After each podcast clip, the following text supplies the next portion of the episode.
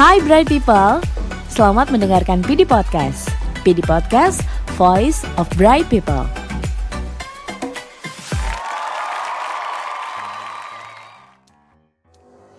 Hai, saya dengan Moncita, investment specialist dari Sun Life Financial Indonesia. Kali ini akan menjawab pertanyaan dari Hafiz Salgivari di Instagram yang bertanya lewat DM sebagai berikut. Mau tanya, kenapa investasi unit link khususnya pada fund equity minimal 80% dan maksimal 100% penempatan pada saham selalu mengalami penurunan drastis ketika benchmarknya juga turun. Padahal ada manajer investasi yang mengelola.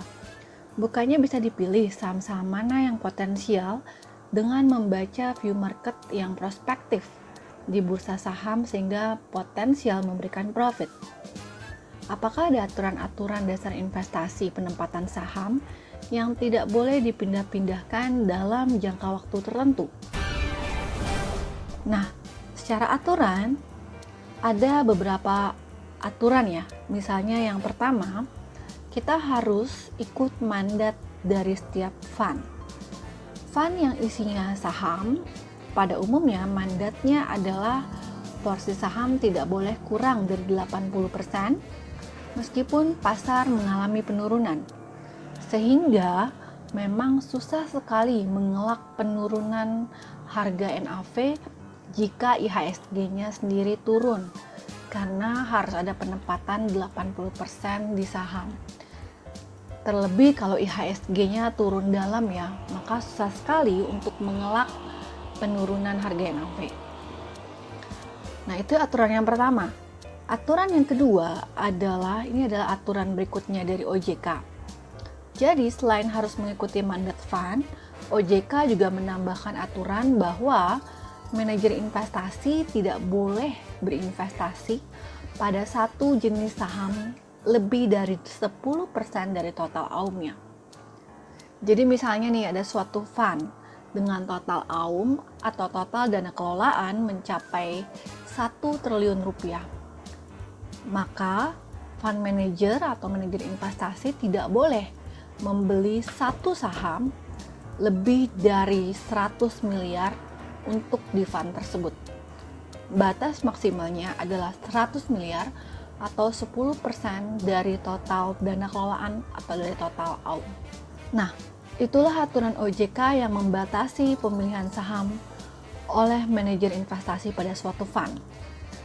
Aturan ini memang membatasi ya, namun memang diperlukan agar manajer investasi melakukan diversifikasi saham pada fundnya dan tidak terkonsentrasi hanya pada suatu saham tertentu. Secara umum, manajer investasi berusaha mengikuti pergerakan IHSG. Untuk itu, biasanya komposisi fund mengikuti komposisi di IHSG.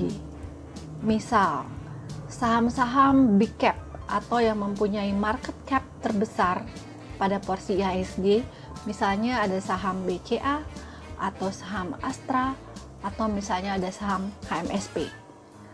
Nah, maka biasanya manajer investasi tidak akan meluputkan saham-saham tersebut pada penempatan fund. Kenapa? Agar pergerakan NAV-nya setidaknya mirroring atau lebih baik daripada IHSG. Jadi ada etika-etika dari manajer investasi dalam memilih saham untuk penempatan pada suatu fund. So, demikian habis yang bisa saya jelaskan. Semoga ini menjawab pertanyaan Anda. Terima kasih dan selamat pagi.